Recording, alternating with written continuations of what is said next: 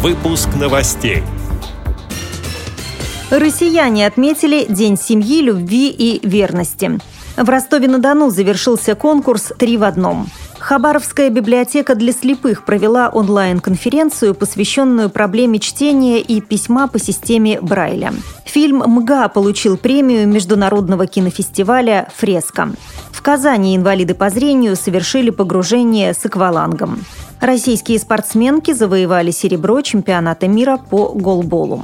Далее об этом подробнее в студии Наталья Гамаюнова. Здравствуйте. Вчера, 8 июля, в России отмечался День семьи, любви и верности. В честь праздника 6 тысяч пар, состоящие в браке более 25 лет из России, Белоруссии, Украины, а также США, Коста-Рики и других стран, получили медали за любовь и верность. К празднику присоединились общественные организации и частные компании. Unilever и Банк продовольствия Foodbank Рус провели благотворительный марафон, приготовив народные обеды для малообеспеченных многодетных семей, а Сахалинская областная специальная библиотека для слепых устроила семейный аукцион и концерт с участием инвалидов по зрению. Напомню, День семьи, любви и верности отмечается в России с 2008 года, в День памяти православных покровителей брака святых Петра и Февронии Муромских. В Ростове-на-Дону завершился всероссийский открытый конкурс семейных команд ВОЗ «Три в одном», рассказывает начальник организационно-методического отдела КСРК ВОЗ Людмила Смирнова. Очень хорошее было национальное представительство. То есть, кроме того, что там были семьи, да, вот можно сказать, семья народов. Первая семья из Ростова, у них вообще многонациональная она сама по себе. Три национальности в одной семье. Плюс к этому, считайте, и Кабардино-Балкария, и Чечня, и Калмыкия, Дагестан. Вот на 8 8 семей конкурса, 4 других национальные семьи со своей национальной культурой, именно со своей окраской характерной. Ну, мне, например, очень понравилась семья из Чечни. Она необыкновенно гармоничная какая-то такая. У них такие теплые отношения потрясающие. Вот прям в глаза бросается, что у людей замечательная семья. Лауреатом конкурса «Три в одном» стала команда из Кабардино-Балкарии Мурат Макоев, Равида Магомедова и их племянница Элина Эфендиева. Второе место заняла семья Бакастовых из Красноярска Андрей, Елена и их сын Роман. На третьем – Ермоловы из Анапы, представлявшие Краснодарскую краевую организацию ВОЗ Андрей, Наталья и их дочь Анна.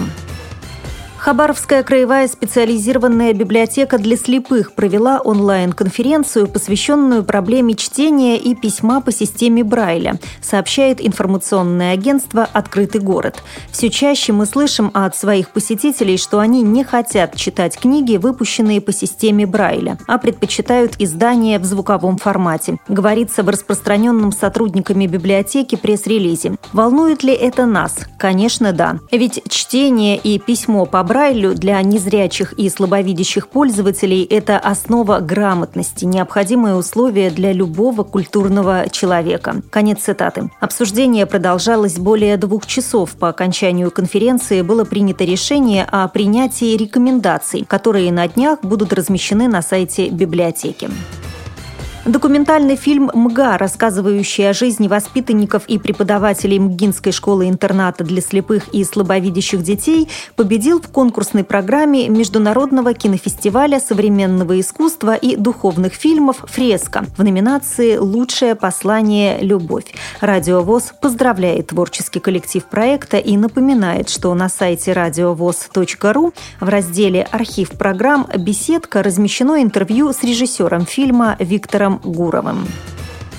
Во Дворце водных видов спорта Казани инвалиды по зрению совершили погружение с аквалангом, сообщает сайт «Инфоислам». Сотрудники реабилитационного центра для слабовидящих «Ярдем» провели под водой около 30 минут. Дайверы признали, что испытали незабываемые ощущения и теперь хотят освоить открытые водоемы. Далее новости спорта. В минувшие выходные россиянки завоевали серебро чемпионата мира по голболу, уступив в финале американкам со счетом 3-0. В итоге наша спортсменка Анастасия Мазур заняла третью строчку в списке лучших девушек-бомбардиров. Эта же позиция у женской сборной России в рейтинге по забитым мячам и опасным моментам. Впереди Турция, ставшая бронзовым призером турнира, и Япония. Таким образом, наши голболистки получили путевку на Паралимпийские Олимпийские игры 2016 года. С этими и другими новостями вы можете познакомиться на сайте Радио ВОЗ. Мы будем рады рассказать о событиях в вашем регионе. Пишите нам по адресу новости собака ру. Всего доброго и до встречи!